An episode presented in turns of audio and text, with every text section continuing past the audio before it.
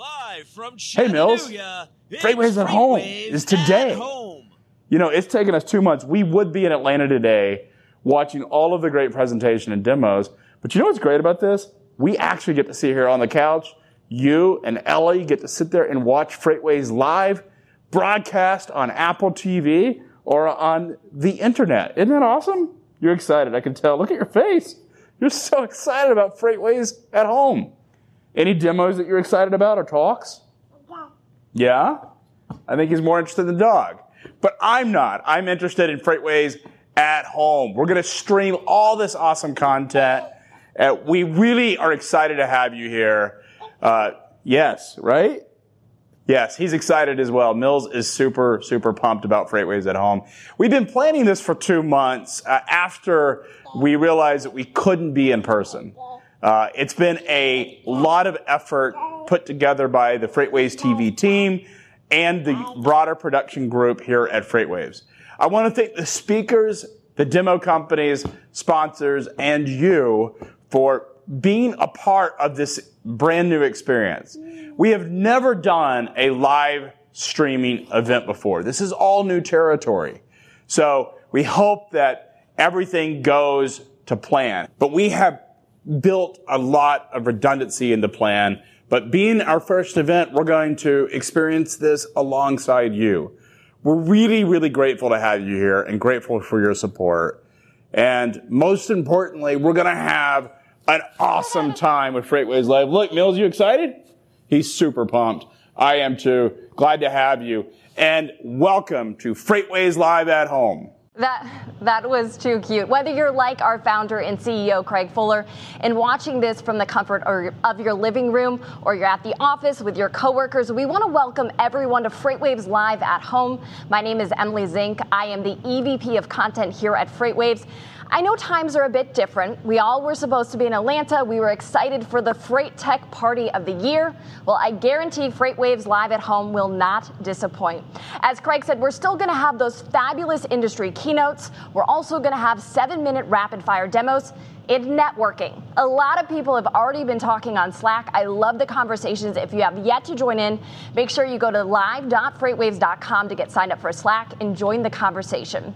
Our first keynote speaker advised a president during a global health crisis. I want to invite on Ron Klain. He is currently the EVP and General Counsel for Revolution. He also served as the Ebola Response Coordinator from 2014 to 2015. Ron, welcome to the show via Skype. Emily, thank you. Thanks so much for having me. No problem. Uh, before you give your keynote, I just want to let everyone know that we are doing a live Q&A sponsored by DDC FPO afterwards. So if you have any questions while Ron is talking, make sure you put those in the Slack home channel, or if you're watching on LinkedIn Live or Facebook, put those there and I will get your questions answered by Ron. But Ron, the floor is all yours. Well, Emily, thank you so much. Thanks for having me here at Freightwaves Live. I look forward to being in Atlanta with you all, uh, but am pleased to be able to give some remarks and take your questions via this innovative way of holding this conference. Uh, as Emily suggested, I'm kind of here for two reasons. First of all, I'm general counsel at an investment firm called Revolution. We're proud investors in Freightwaves. We met the Freightwaves team, Craig and his team, in Chattanooga in 2018 as part of our Rise of the Rest tour. We find great companies outside of Silicon Valley and New York to invest in, and we are thrilled to be investors in Freightwaves uh, and to subsequently supported the company again. Uh, it's one of our proudest investments. We're so uh, excited about what the team there is doing. But secondly, as Emily suggested, I'm here to talk with my experiences having been the White House Ebola response coordinator in 2014 and 2015. And I want to talk a little bit about the state of the COVID epidemic in the U.S., uh, what it means for supply chains and the challenges we're facing there, and third, what the role of the logistics industry is going to be in resolving this crisis. Before I do, though, I do want to say a word of thanks to all the men and women in this industry. We say right now often that the economy's closed or shut down, but we know that's not really true. There are millions of Americans at work today making it possible for others of us to be working from home or in other places. And uh, of course, first and foremost among those people are our doctors, our nurses, our healthcare workers, our first responders. But not far behind are the many men and women in the logistics industry that are making it possible for the rest of us to work from our homes by delivering goods and other things we need to make this scenario possible. Many of them are risking their own health to do so. Some have even perished. So, on behalf of everyone in the country, I just want to thank all the people in this industry who are making this difficult time uh, possible, livable for many of the other of us. So, thank you to everyone involved in that. Now, let me go on then to talk about the three things I outlined. Where are we in terms of the COVID epidemic? What is the role of the, what is the impact that's having on supply chains? And finally, uh, what is the role of logistics in resolving this pandemic? We just finished a few days ago the month of April, which was one of the saddest months in American history. More people died of COVID that month than any other cause in the United States, more than of heart attacks or of all forms of cancer. More people died of COVID in April than died in the entirety of the Vietnam War. It was a tragic month. And very sadly, as we turn the corner into May, it looks like we're headed to another month of similar loss and fatality around the country. Uh, maybe a little better in May, maybe a little worse, but it's going to be largely the same. And what we're seeing is a kind of a paradoxical situation where some of the hardest hit areas, like New York and New Jersey, are starting to show improvement, but remain at very high levels of disease. And some of the areas that have been spared thus far in the heartland of the country are now seeing cases increase, not decrease, as we move into the month of May. And I think it's important to understand that two ideas that maybe are in our heads about the disease need to be dispelled. One is the peak, and the other is the parabola. The peak is this idea that was popularly communicated in the early parts of this disease that the disease would kind of go up quickly, hit a peak, and come down quickly. That's not the way epidemics work historically. Epidemics escalate very quickly, but de escalate very slowly. It takes much longer to bring the number of cases down than it does, sadly, for the number of cases to ramp up. We're seeing that right now. Even if the disease accelerated in your area in a short period of time in late March or early April, it's going to take much longer than that to get it back under control. So the peak isn't really a steep upward point from which we steeply decline. It's more like a hockey stick on the way up and a table on the way down. The second is the idea of the parabola, that the disease is one single curve that starts low, goes up, comes down, and finishes near the x axis relatively promptly. Again, that's not what the history of epidemics teach us. What they teach us is that it's a series of surges and lower cases of incidence up and down, back and forth. Sometimes we talk about a second wave or a third wave, but really it's more like a series of hills with some steeper and some shallower. But we're in this fight for the long haul. This is not going to be something that gets resolved in the next few weeks. This is going to go on for an extended period of time, unfortunately. Which brings me to my second topic, which is the impact all of this is having on the supply chain. You know, obviously, those of you in this industry know the impact on the supply chain has been rather uneven. There are parts of the supply chain that are running at very, very low capacity, large ships, maybe from China, for example. But there are other parts of the supply chain that are strained like never before. As people change their habits of where they work, how they consume, what they consume, where they consume it, getting those goods to people where they are now has been a giant challenge that the logistics industry has really succeeded at, I think, beyond anyone's expectation. New technology and innovation and disruption have played a critical role in delivering on that. But as difficult as that's been, we may find the period ahead even harder for the supply chain. Why? Well, first of all, sadly, we're going to see more business failures, I think, in the month of May than we saw in April as the length of this crisis extends and as the fact that this isn't going to be a brief crisis uh, becomes more and more clear we're going to see more uh, difficult and long term impacts on our economy in the weeks and months ahead. That's going to change, obviously, lots of relationships in the supply chain. And secondly, what we're going to see is a lot of unevenness in the way in which parts of the economy reopen. In some states, people will be back at work. In other states, people will still be at home. In some states, some industries will be open. In other states, other industries will be closed. And that means that crafty and clever suppliers are going to have to get goods to where people are. And not everyone's going to be in the same place. It means that we're going to be dealing with high levels of the disease in some places and lower levels of the disease in other places, with customers having different needs and different constraints as a result.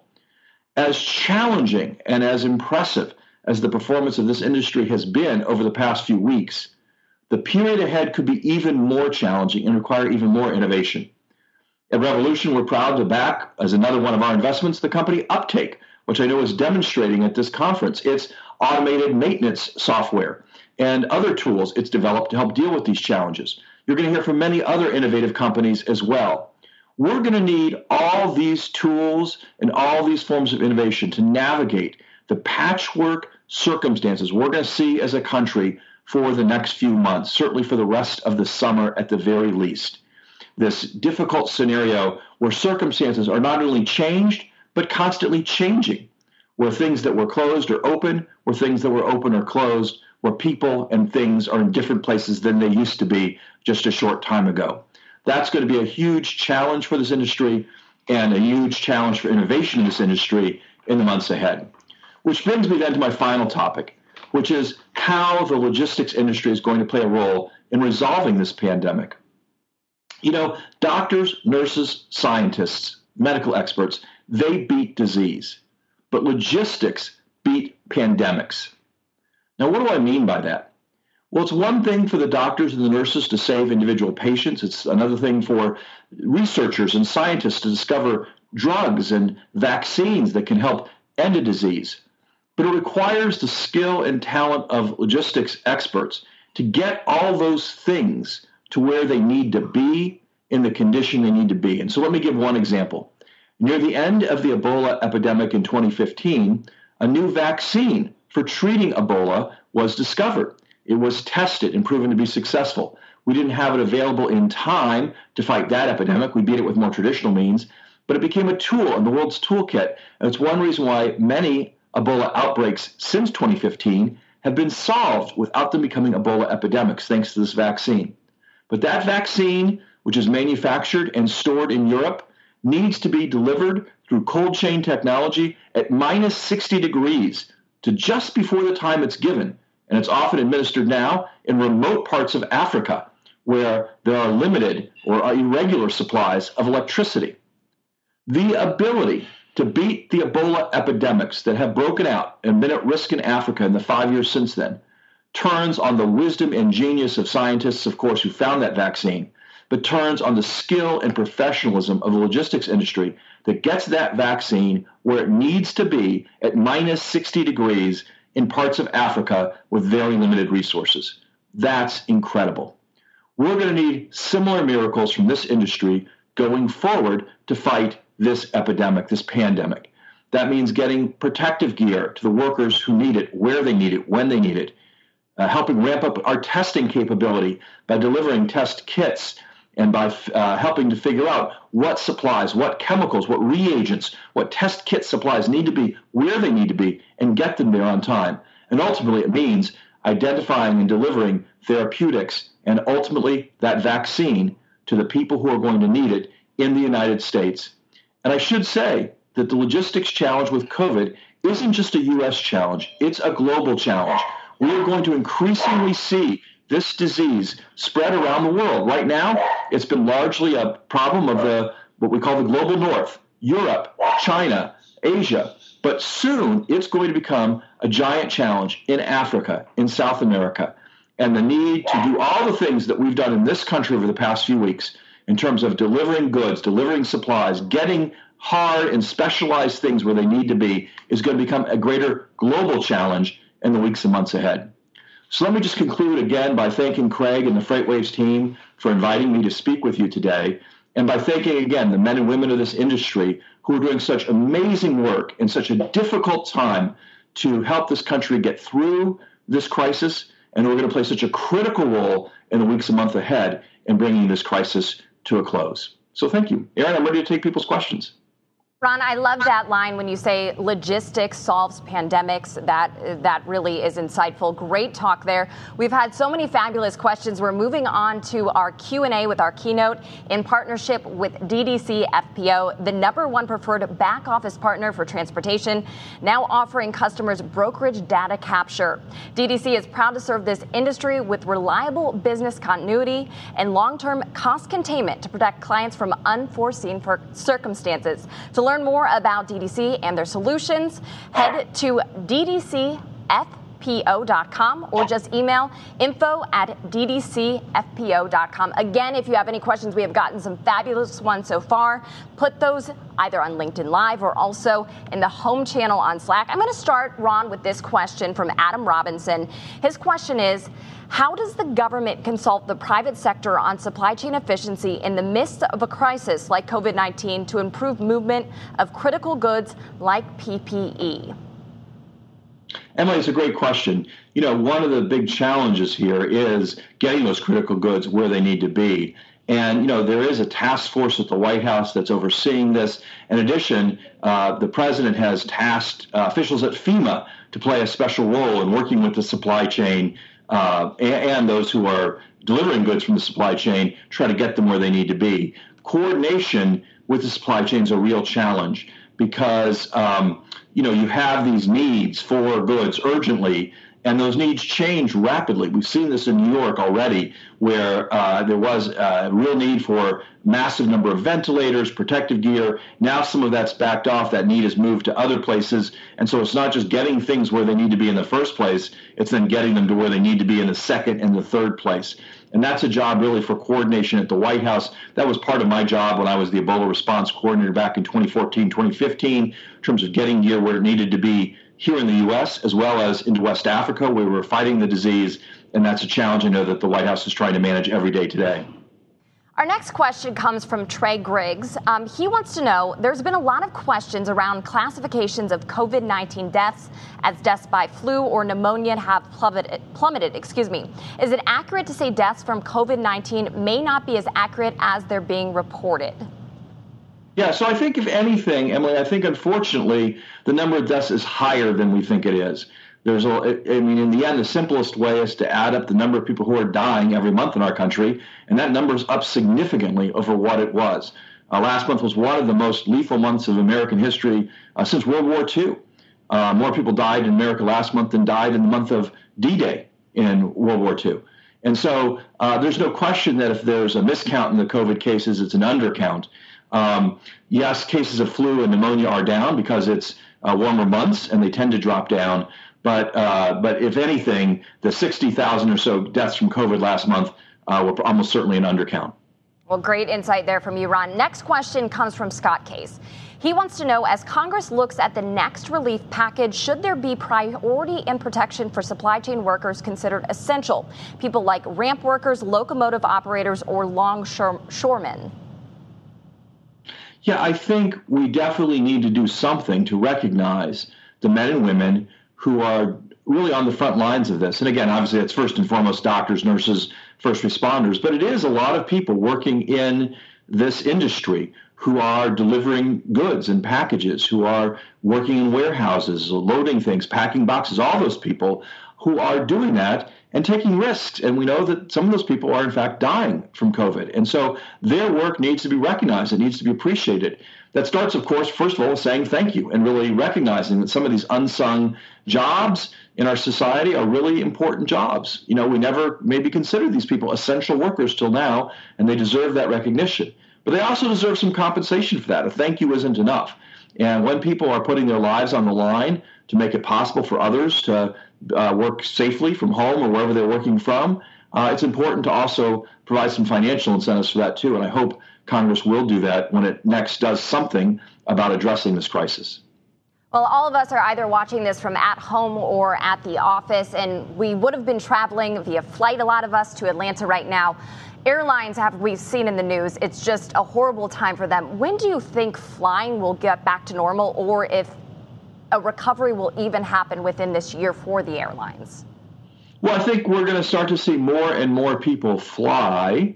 Uh, probably late in summer, I think you'll start to see uh, airline travel come back. But I think it's important, Emily, to talk about the idea of back to normal.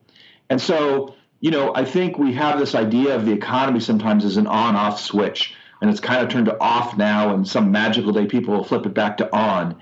It's really more like a dimmer switch. It's dialed down low, but not off now and it will be dialed back up gradually, I think, in the months ahead. And so that means even as more people start to fly, we're unlikely to see filled airplanes for a very long time. Indeed, Many airlines may require that empty seats be, uh, middle seats be kept empty so that passengers are more spread out. That right there drops the capacity of a plane by a third, right? And so I think what we're going to see in all parts of the economy is even as they begin to ramp back up, they will not be back to where they were in February or March for a very long time. Uh, we're going to see this kind of gradual increasing. And finally, last thing I'd say is we have to remember that we spent a lot of time talking about what policies and decisions governors are going to make about what things are or aren't allowed. But America is a consumer driven economy. Ultimately, the consumers decide what business activities are or not going to really go forward. It can be lawful to open a restaurant, but if customers don't show up, then the restaurant industry still continues to struggle. And I think what we're seeing in survey data is that customers are more cautious right now than policymakers. That even in states that are talking about really vastly reopening large large activities, ramping up those activities, the customers are probably lagging behind that and still feeling very uncertain about what's what's ahead.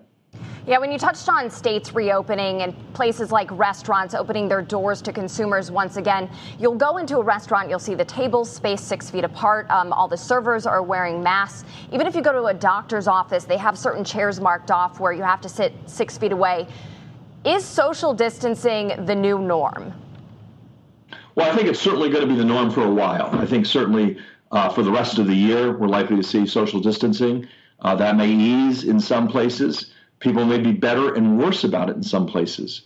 But, uh, and we're already seeing certainly some resistance to that, some anti-mask sentiment and things like that. But uh, it is unlikely that we are going to either get to so-called herd immunity from this disease before the end of the year, or have a vaccine that's widely available by the end of the year. And so, to be safe, we're all going to have to continue to practice social distancing for the foreseeable future, and that is, I think, again, certainly through the end of 2020. This next question comes from Eric Coolidge. He wants to know the logistics response in the U.S. seems very chaotic. Tactically, logistics companies are executing at very high levels, but they're working for states, hospitals, local governments, and FEMA that are all competing against one another for supplies. What could the government have done to organize this massive effort in a way that gets supplies where it is needed and we wouldn't see shortages we've seen? Yeah, so Look, obviously, uh, I don't want to get into politically contentious issues here, but I do think this has been one of the big debates around the response. The administration made a decision to leave the supply issues to each state and each provider to resolve, and that has led to this kind of chaotic challenge that the questioner uh, uh, raised, Emily. And so uh, the alternative would have been for the federal government to take more control of the supply chain to use a tool called the Defense Production Act that the president has to assert his authority to place orders for all these goods at the federal level and to distribute them all at the federal level. We did something like that in the Ebola response. We didn't use that statute, but we used our other authorities to do most of the directing of the supply chain to try to get goods to where they needed to be to try to really resolve some of this chaos that the questioner is asking about. But for whatever reason, the administration decided not to do that here decided to let each state do its own thing, each provider do its own thing. And as a result, you do see these challenges that the questioner asked about. I do think, again, I'm going to repeat myself, but I think the performance of the logistics industry in managing through this has really been exceptional. Uh, the challenge of getting the incredibly difficult and disparate technical array of supplies where they need to be to fight this epidemic has been an enormous one. And while there have been a lot of challenges, a lot of shortages in manufacture of these goods and availability of these goods, there have been shockingly few stories about challenges in getting those goods delivered promptly where they need to be. And that really speaks to the innovation that's been in this industry over the past several years, the use of technology to really be able to make these kind of uh, spectacular last minute decisions about uh, how things get to where they are and where they need to get to. Yeah, you make a very good point there. You are so right. This next question comes from Craig Fuller. He wants to know how will this impact the election and how will states handle it? Well, you know, one thing we can start with this premise. Under federal law, we're going to have this election in November, period, full stop. And he talks about changing the date or postponing the election. That's just fanciful. This election will go forward. Now, I think most Americans believe that the way it should go forward is being able to vote by home, from home people should be able to get ballots mailed to them and mail them back. It's a way we've used for voting in our country for 150 years. Since the Civil War, every man and woman in our armed forces has been allowed to vote by mail. It's worked for 150 years for them. Seems like it should work for everyone else. And it avoids the question of whether or not it's going to be safe to vote in a particular place in early November, which will be, I think, unpredictable and uneven. So vote by mail is certainly the best solution. We have it quite uh, in a quite easy way to do in about half the states, but not in about half the other states. And hopefully all of the states will move to that. Now, that itself is a bit of a logistical challenge. It takes special machines to open mail in ballots, to tally the mail in ballots, and of course, to get the mail in ballots from the offices of election officials to people's homes and back to those offices on a timely basis. So there are a lot of challenges there, but uh, they're manageable challenges, particularly if we start now. There are going to be some Americans, even if we do have widespread vote by mail, who are going to exercise their constitutional right to show up on election day and vote in person. That's the right of every single American. And um, we're going to need to take steps to try to protect polling places, protect poll workers, equip them with PPE so poll workers are safe, wipe down election equipment frequently during the day so that people aren't getting the virus by touching the election equipment and things like that. So running the election in person is going to be complicated. Doing mail in ballots is certainly the simplest solution. Uh, it does sound like the easy solution there, but as you said, it's going to take a lot of logistics to get ready for that. In the headline news right now, Japan, they are seeing a second wave of the coronavirus. Could we potentially see something like that here in the United States? Some way, I think not only potentially, but almost certainly. And I think that, uh, again, I think we need to get out of our heads the idea that necessarily these are going to be these kind of perfectly symmetrical curves where they go up, they come down, they're low, they go up, they come down. You know, that I think we have in our minds this thing looking kind of like a, a ski resort where they're just a bunch of mountains separated apart. Instead, I think what we're going to see is. Uh, you know, levels of disease that are higher and lower, but even the low levels may be sadly high. And we may be just dealing with this as an ongoing problem for the next few months uh, we're again, as I said, we're into a second month of a high number of cases, a high number of deaths here in the month of May. Uh, that may abate somewhat in June. Uh, it may abate somewhat in July. But I do think we are going to see uh, episodic resurgences of this disease in places. Now, the second big boom in this disease may not be as national as this one is. We may see it varying a lot place by place. And I think that was a point I tried to make in my remarks. I think one of the challenges for the supply chain industry is going to be that we're going to have an uneven second and third wave here. We're going to have some places very hard hit, some places trying to get to something that looks more like normal life. And so the, the way the supply chain works in different parts of the country is going to look very, very different in the weeks and months ahead. And that unevenness is going to take this challenge we're facing and make it even more challenging when people in City A say, hey, I'm back at work, get me everything at my office, and people at City B are, I'm at home, get me everything at my house. Uh, that kind of unevenness uh, is what I, I think we're going to probably see in the weeks and months ahead. Brandon Fried from the Airforwarders Association wants to know Do you think the recent CARES Act provided sufficient rescue funding for American businesses? No, I don't think so. I think we're going to have to do more. Uh, Congress is going to have to do more for workers and for businesses uh, when it comes back and begins to reconsider these measures, which I hope will be sooner rather than later. And I think that's both making sure that uh, particularly small businesses, you know, have a chance to restart. I think that some of the funding that's been provided, that's kind of been a lifeline, uh, certainly has helped keep some people on payrolls. It's certainly helped pay some of the bills. But businesses that are closed for weeks or months are going to require capital to get going again and that's going to be a challenge. They're going to have to find ways to operate. Potentially, some businesses are going to have to operate at reduced capacity for an extended period of time. Let's take restaurants. We talked about it earlier, Emily. You know, if a restaurant, anyone who's been in the restaurant industry knows it's a tough business. It's tough to make a restaurant work. And it's tough when every table is filled on a Saturday night or on a peak lunch date. But if you have to run a restaurant with half the tables empty for safety reasons, that's going to make running that restaurant even harder for the long haul.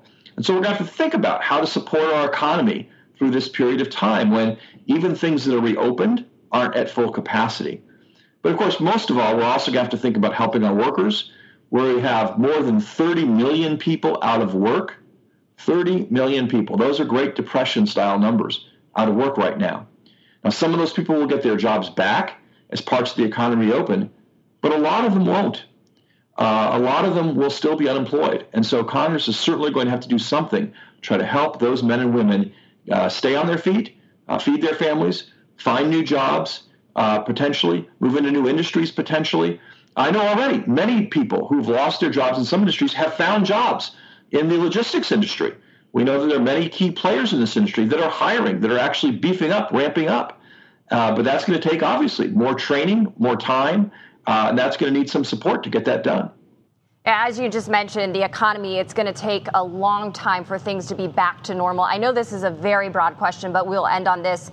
Do you have any prediction of when we think jobs will be filled again, when the money will start flowing, when the economy will be back to normal? Well, that is, of course, the hardest question of all. And what I'd say is uh, it's hard to put a date on that. Uh, normal, normal may not be until sometime in 2021 when we have a vaccine that's widely available. If we are able to do that by then, even that's a giant, giant challenge. I do think at the other end of that, we're going to start to see over the months of May and June some increase in economic activity as some states reopen some functions, more states reopen more functions, and consumers gradually come back. So, you know, as I said before, I think the way to think about this is not on, off, normal, closed, but a dimmer switch, which is at a very low setting right now and gradually comes back. But the overhang from this is going to be with us for a while. People Many people who've lost their jobs will get their jobs back as places open. Other people will not. Some businesses that are closed temporarily will wind up closing permanently. Other industries will arise. This logistics industry is going to face new challenges, but also new levels of success and progress in, in living in this world and in delivering for people in this world. And there'll be new jobs in that industry. But the dislocations, the changes that this crisis has built and this crisis has imposed are going to be with us uh, for a good long time. Well, we thank you so much, Ron. This was incredibly insightful. And thank you, everyone who asked questions. We have so much coming up.